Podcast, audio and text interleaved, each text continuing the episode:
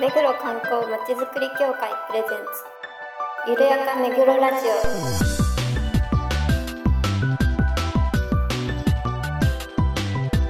この番組は目黒に関することをゲストを交えてゆるやかにお届けする観光トークバラエティです。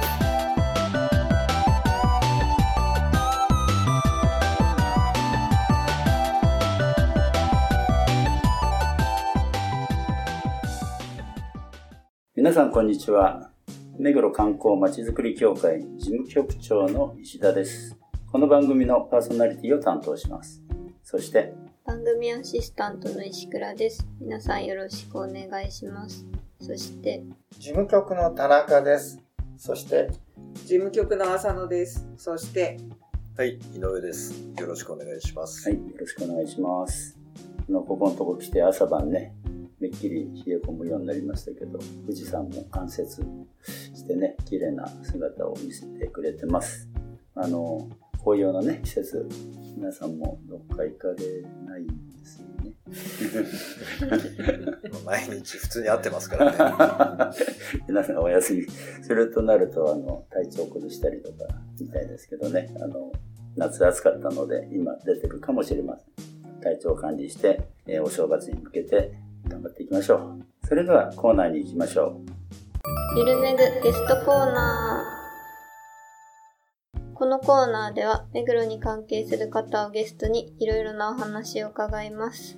今回は西小山駅から徒歩1分の場所にあるコンテナが目印の新しい憩いの空間クラフトビレッジ西小山を運営する株式会社 PA 施設運用部西小山事業部部長の国分陽子さんにお越しいただきましたう、えー本日は株式会社 PA 施設運用部西小山事業部の国分部長においでいただいています。あの、クラフトビレッジ西小山のね、お話を伺えればと思いますけれども、お忙しいところありがとうございます。よよろしくお願いいたします。す。まずあの、クラフトビレッジ西小山を作られた経緯っていうんですかね。その辺から伺っていいでしょうかね。そうですね。平成30年の11月に、PA は独立法人の、独独立行政法うん人の。都市再生機構さん、UR さんですね。はいはい。そちらから、西小山の駅前の地区の地域まちづくり事業っていうのの優秀事業企画提案者として選んでいただきました。うんで、その時にクラフトビレッジ西小山の建設実施を行うというような流れになりましうた。んそれがどういうことかと言いますと、目黒区が推進する不燃化事業の一つに、防災外区事業というのがあるんですね。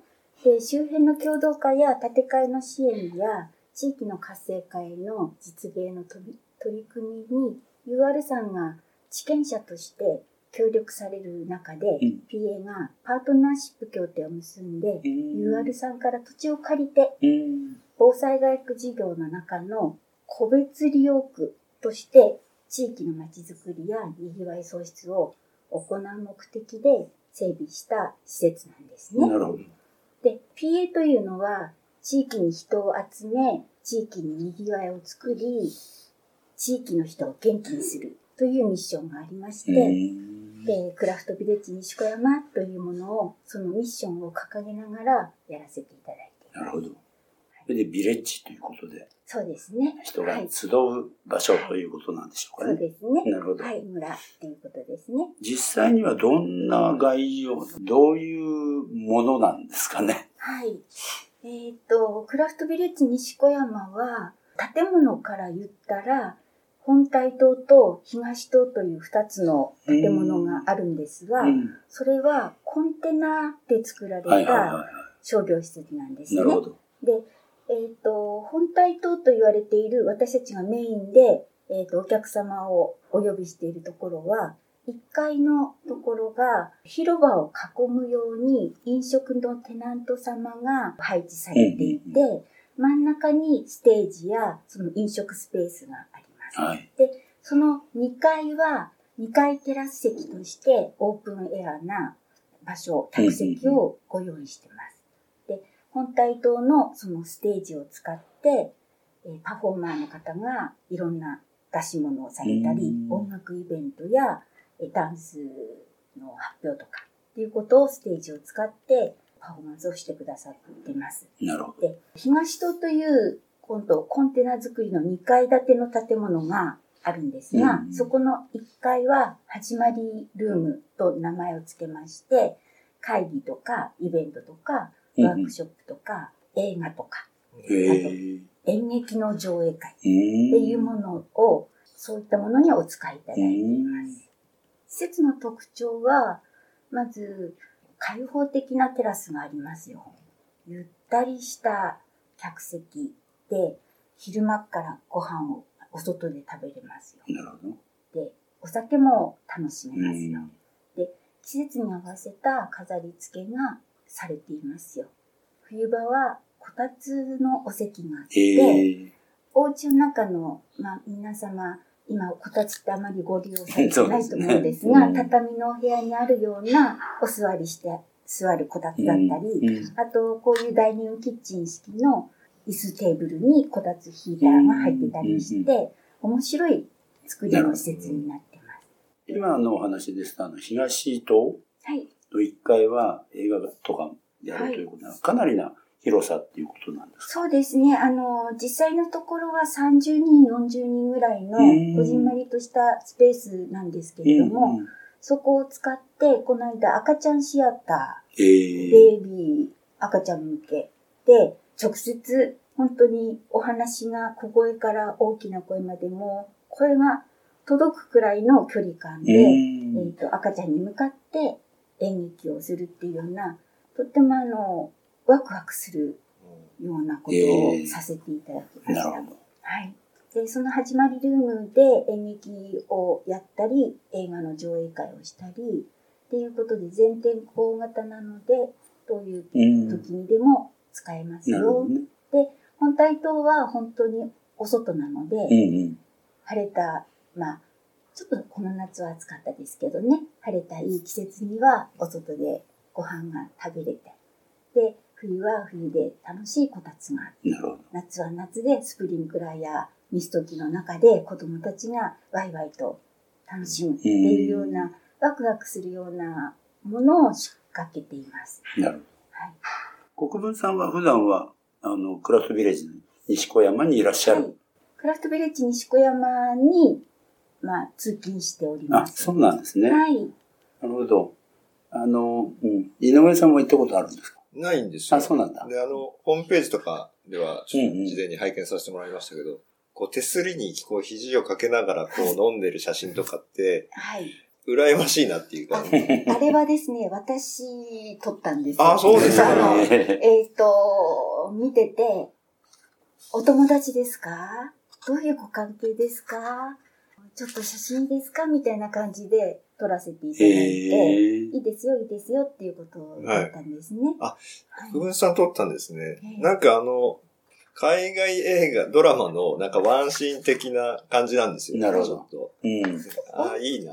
オープンした時はカメラマンさんに施設のあちらこちらを撮っていただいたんですが、日常的にいらっしゃるお客様で、とってもいい感じの楽しんでくださってて、で、そのゆったりとゆっくりと、とにかくおくつろぎいただいたり、あの、その施設自体を楽しんでくださるところを見かけると、お声をかけて、お写真を撮らせていただいたりとか、そういういいですねことをしています。うん。はい。本当にね、心から楽しんでる。わかりますもんね。そうですね。えはい。田中さんは、開発の時関わった？開発というかね、まあ、たまたまあの、前、できる前の時にね、解体する前というか、そういうような時に、ちょっと板部署が、あの、土地整理とか、はいそちらの方にいたので、なかなか何回か行かしてもらってたんだけど、新しくね、それコンテナになってからね、外からしか見たことないんで、中入ったことなかったんで。私もあの、金沢市さんがね、あの、5周年とかいろいろ、あそこで、あの、催しやった時に伺わせていただきましたけど、はい。石小山の駅からどうも迷うんですよね。そうですね。あの、その、今、権利返還されてしまって、今は目の前型のマンションを今建設中なんあ、ですね。そうですよね。で、当時は、あそこの場所もクラフトビレッジ UR さんの土地で、うんうんえっ、と、UR さんの土地が、えっ、と、広くあったんですね。うんうんで、半分マンションに今、おあのお渡しして、残ったところが今、クラフトビレッジとしてやっています。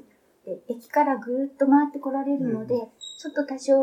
私がね、うん。良くないかなと思って、その金沢市のはいはい。イベントとか、うん。あと他の市町村様のイベントをやってるときは、西川山の駅を降りると、あのもう上り旗があ、えあの見えるくらいの距離感でやらせていただいてたのでうん、ちょっと今は景色は変われども、中でやってることは一緒。なるほど。さらに楽しく、うんあの、工夫しながらやってます。そうです。はい。今、店舗も何店舗かね、あの、いろいろな、あの、ジャンルの料理が楽しめるということなんです。はい。これは毎日開いてるんですか？そうですね。あの、コロナの時期がうん、ちょっとオープンに重なりましたので、えええっ、と、2020年の11月にオープンして、ん。翌年の2月にコロナあが。発生しましたね。うん。なので、えっ、と、テナント様、皆様頑張られてうん。営業してくださったんですが、えいろいろと体力の問題だとえか、うん。いろんな事情で、えっ、と、少し抜けられたところがありました。うん。うん。で、今年の9月くらいから、あの、再びテナントさんにお入りいただいたので、うんうん今は賑やかに、えっ、と、この3周年を迎えようと、なるほど。皆様が頑張っていらっしゃうるんところですね。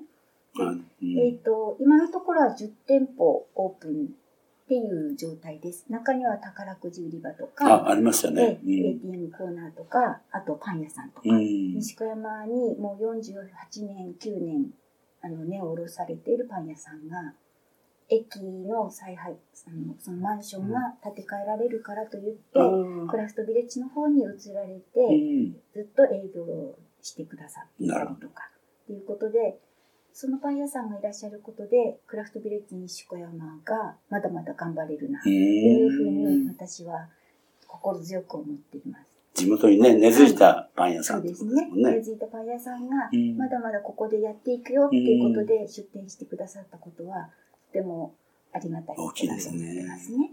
はい。あの、国分さんと、その、クラフトビレッジの関わり方っていうんですかね、何かきっかけみたいなのあったんですか？そうですね。先ほどお伝えしたみたいに、私は、えっ、と、転勤をしてきました。うんうんで、えっ、と、クラフトビレッジがまだ更地だった頃、クラフトビレッジの担当にななりなさいあ、そうとなんですか言。われて、うん。えっ、と、担当させていただきました。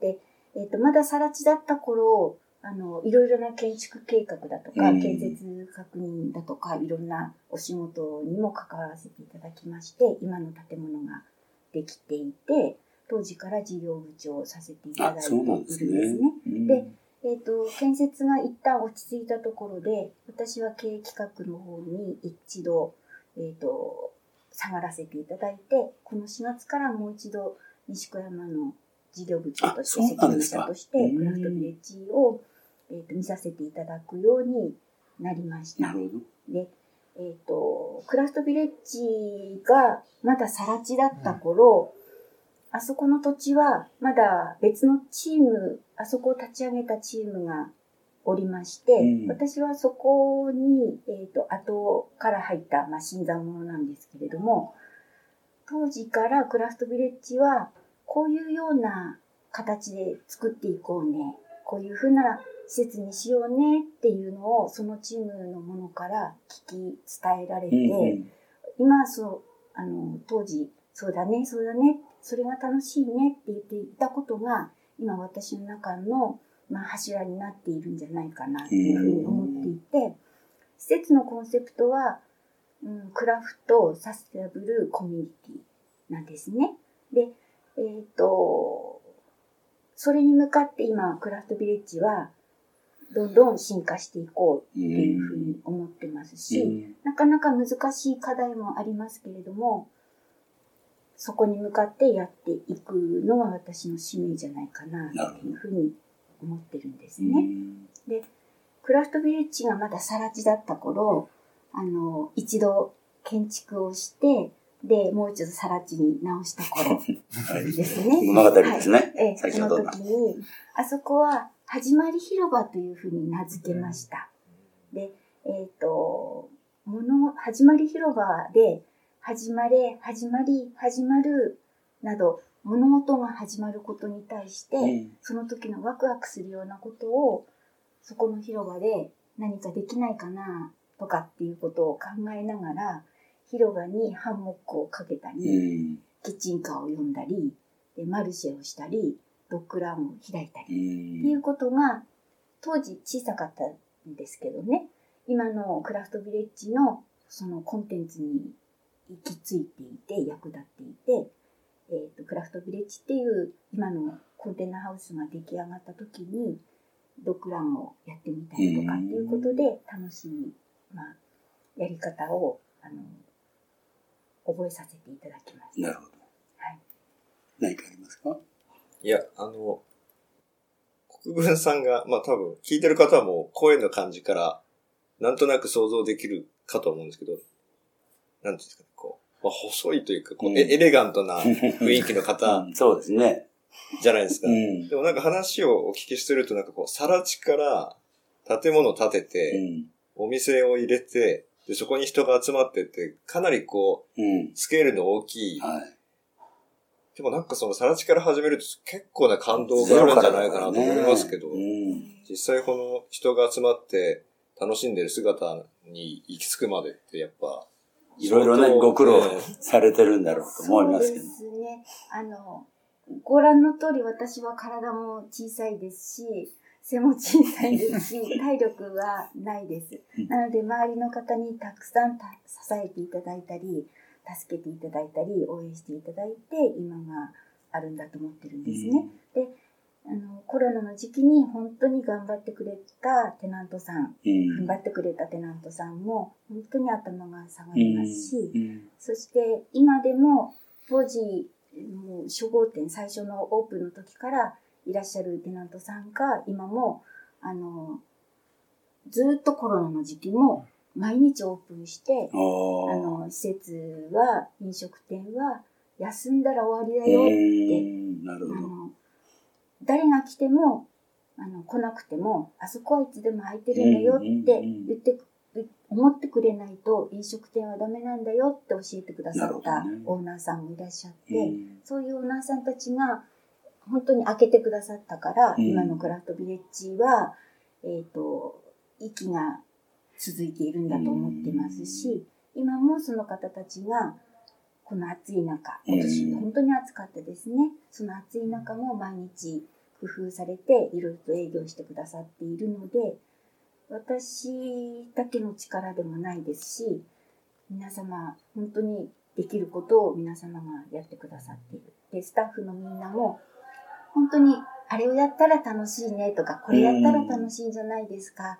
私はこれができるから、今、これやってみませんかって言ってくれるスタッフもいて、あ本当に周りからも支えてあもらっていいいですね。あで、私は基本的にやめようよとかはあんまり思わないうんん。ですね。やろうやろうやろうやろうって。うんじゃあそれやろう。で、ちょっと今これが問題だけど、これじゃあどうやって解決したらできるみたいな形で、できるだけできる方向に持っていって、みんながやりたいって言ってることを、じゃあやろうよっていうふうに後押しをする係だと思ってますああ、。いいですね。はい、本当に自分自身は何も大したこともしてないんですが、ただ人と人、このクラフトビレッジっていうのはコミュニケーション、コミュニティをどんどん増やしていきたいと思っているので、あの、スタッフも従業員もテナントさんもその人のファン、うんこの人に会いに行きたい。この人がいるからうんクラフトビレッジに行きたいって思ってくれるような、あの、スタッフだったり、テナントさんだったりっていう方が施設にいてくださると、まあ、いい、いいなと思って、はい。いいですね。やっぱりそうすると、あの、常連の方とか、なんかリピーターの方っていうのは多いんですか、そうですね。多いっていう数ほど、その人の人流を作っちゃいけなかったので、ああ、そうですね。名 前はね。えあの、でもちゃんと毎日来てくださる方とか、うんあの、お仕事帰りに毎日来てくださる方とか、あの、ファンの方はいらっしゃって、はい、私も、うーん、クラフトビレッジを作った時は、何なんだろう、この施設はっていう感じで、周りからちょっと言っちゃいましたね。びっくりされて うん。いた施設だと、さ最初思うんですね。あの、よそ者が来たみたいな感じで、直接文句を、あの、おっしゃる方もいましたし、そういう方には、ちゃんとお話をして、で、何をおっしゃりたいのかお聞きして、でもここ、あと1年、あと2年、ずっと来てみてください。どんないい施設かきっとわかりますから、うん今ここで決めちゃわないで、もっともっと先何回も来てくださいねっていうお話をして、えで、その方にお帰りいただくとかっていうことをして、で、その方はちゃんと次またいらっしゃって、みたそいうな形ですで、ね。あの、楽しいところだよっていうことをお伝えしたいなと思ってやっています。結構あの、いろいろ、あの、催し物はい、とかね、やってらっしゃってるようなんですけど、そうですね。今月とか、こん今後のなんか予定みたいのあるんですか、えっ、と、基本的に毎週土日は何かしらのイベント、あそうなんで DJ すか？さんだとか、ダンスを踊ってくださる方とか、うん。マルシェとか、あの、第一日曜日はマルシェをやってますし、土日は何かしらのステージ発表やステージ利用っていうのを組み込んでますし、うん。あと今週の週末とかは、えっ、と、ある中学校の OGOB の方たちが企画された、えっ、と、催し物を施設全体を使ってやりたいよっていうお話になって、で、えっ、と、ステージやって、当時、その中学校で流行っていた、その中学、中学校だからこそ知っている曲をうん。DJ さんで流すだとか、あと、リリモート中継をしたりだとかっていうことで使いたいよっていうふうに施設を使ってくださる方とか、あと、今年、今月はハロウィンの月なので、うん。町内会と商店会さんと一緒に共同で一緒にあの子供たちを楽ます楽しませるように町内会のスタンプラリーで、え一般のお家なんですけどね。あのお菓子とスタンプを置かせていただいて。でスタンプがその楽しい文字になっていてうん。押して子供たちはゴールするとクラフトビレッジでまた次のお楽しみがあるようん。とか、あとクラフトビレッジの中にいろいろと隠してあるところがあるのへで、ー。そこを探して、スタンプを押して、で、戻ってくると、また次のゲームができるよだとかっていうことで、えっ、と、子供さんたちが楽しいような企画を。ちょっとこう、隠し玉のように使いながら。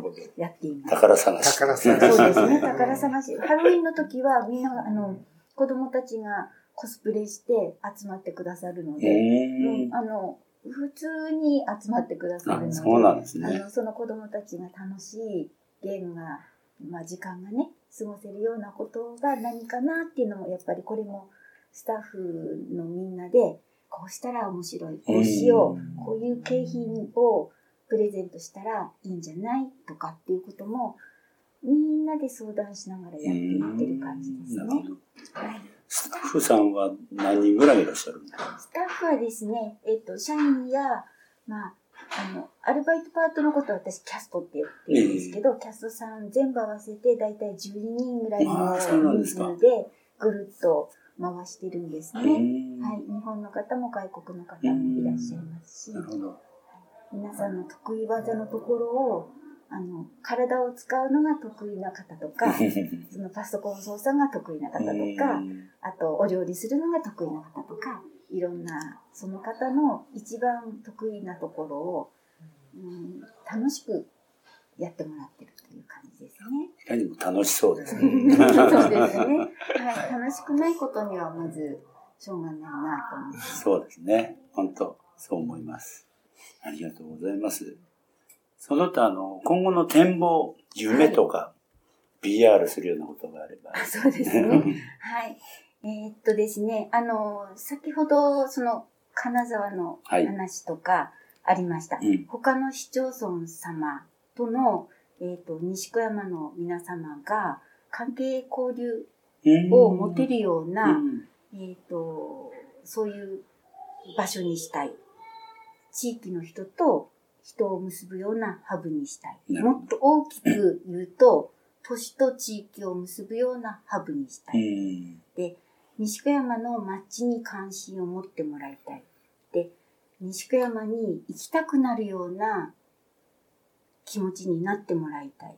で、その先に西小山と関係を、あの、ちゃんと関係づくりをするっていうようなことで、クラフトビレッジからいろんなところを情報発信をしていきたいと思ってますし、えっと、街体験によるリアル型文化交流っていうんですか、街のその地方都市の方がクラフトビレッジを使って、うん。こういう、まあ、観光があるよとか、こういうことがあるよ、ちちあの農産物があるよ、珍しいものがあるよっていうものも、えっと発信していただきたいですし、えっと目黒区の方にもそれをあの体験したり出会っていただきたい。でクラフトビレッジを使って、えっと産業商業その後継者育成だとかっていうことでテナントを使って次の担い手を、えっと事業継承していただく場所にしていただきたい。例えばそのパン屋さんももうご高齢なので、うん次のと事業継承者様のためにクラフトビレッジに出店してますよっていうお話を聞くと本当に頭が下がるあのうんよくよく考えていらっしゃるなっていうふうに思いますのでそういうとそういう関係性も大切にしたいと思ってます。なるほど。そうですか。まあ、これ、今後もね、はい先が楽しみなお話、そうですねいろいろと伺いましたけれども、えー本日は、えー株式会社 BA 施設運用部西小山事業部部長の国分さんにおいでいただきました。はいお忙しいところありがとうございました。ありがとうございます。今後ともよろしくお願いいたします。とうございます。あの、クラフトビレッジね、あの、いろいろと催しがあって、中であの、2階がオープンス、オープンというかあの、えー、オープンスペースになってて、真ん中もあの、いろいろステージですとかね、あの、金沢の催しとか、今までやってきてますけれども、行かれたことがないですね。あれ、田中さんは？いや、あのね、行ったことないのか行ったことのね、中まで上まで上がったことはないの。あそうなんだ周りはね、随分歩いてんだけあど、ーあそこの建物がね、周りは歩いてる。うん そうなんだ。そっか。あの、私もね、金沢の催しで2回ぐらい、あの、おこととかね、やってましたけれども、あの、拝見させていただきました。やはりあの、運用する、運営する、ね、あの、部長さん、国分さんね、あの、はい、なんだ、バイタリティですか？はい。力があるなっていう感じでね、バイタリティがあるなと思いましたけど、何か、石倉さんは何感じたとかあります？いなかったと思います。あ、いえそうだ、休んでたんだ。そうだ、そうだ、ごめんごめん。浅野さんは私もいなかっあ、いなかった。あ、そうだ、はい男3人だ。そうですね。そうだよ。あ、全然覚えてないですね。さっきの田中さんのくだりももう会話の中に入ってるし、行ったことないって言ってましたし。国分さんが言ってた男性だけなんですねってね、最初にね。そうですね今日あの、聞いてきましたって、女性がいたはずですけど、って言ってね。そんな話をしていました。井上さんはどうでした？いや、あの、理想的な働きうん、方だなっていう、まあ僕がこうありたいっていうちょっと近いそうですね。お話でしたね。なんか、仲間と企画をしたことを形にして、周りを楽しませるっていうことに欠けてる人たちっていう。で皆さんにね、あの支援してもらってっていうのがね、楽しくっていうのがね、すねん、すごくなってるので。そういう周りの気持ちを大切にしながら、うん。でもなんか意思を持ってやられてるっていうのが。とても参考にというか、したいなと思いまし理想の上司っていう感じでしたね。た。上司ではないですけど。田中さんは、うんあのーすごくね、本当にバイタリティのあるかお話をね、していただいて、地域に溶け込もうというお話だったんでね、すごくね、良かったなと思っていましたね。あの私も感心したんですけど、毎週のように催しがあるっていうんで、体大丈夫なのかなって、逆にそっちの方がね、心配になりましたけどね。まあ、楽しいとおっしゃってまうしたね。ん。やっぱり楽しんで、えー仕事するのが一番、ね、仕事をするんだったら楽しみましょうというのが、それは私も同じなんですけれども。えー国分さんお忙しいところお越しいただきまして、本当にありがとうございました。あの今後ともね、あの、よろしくお願いします。それで、えっと、10月14日からですね、もう始まってますね。えー10月31日まで、えークラフトビレッジ西小山でハロウィンウィークっていうのをやってます。入場無料、えーですね。10月21日は、なんだ、リリ、なんだ、リリディアンっていうのかな、なんなんていうの？あ、DJ 多蔵、大蔵、あ、DJ 大蔵さんほか、私あの、出られるんですかね、出演するみたいな形ですね。10月21日、28日、29日と催しがあるようですので、ぜひね、あの、お聞きの皆さん、えー足を運んでいただけるとありがたいです。ハーコインってさ、みんななんかやってる？え？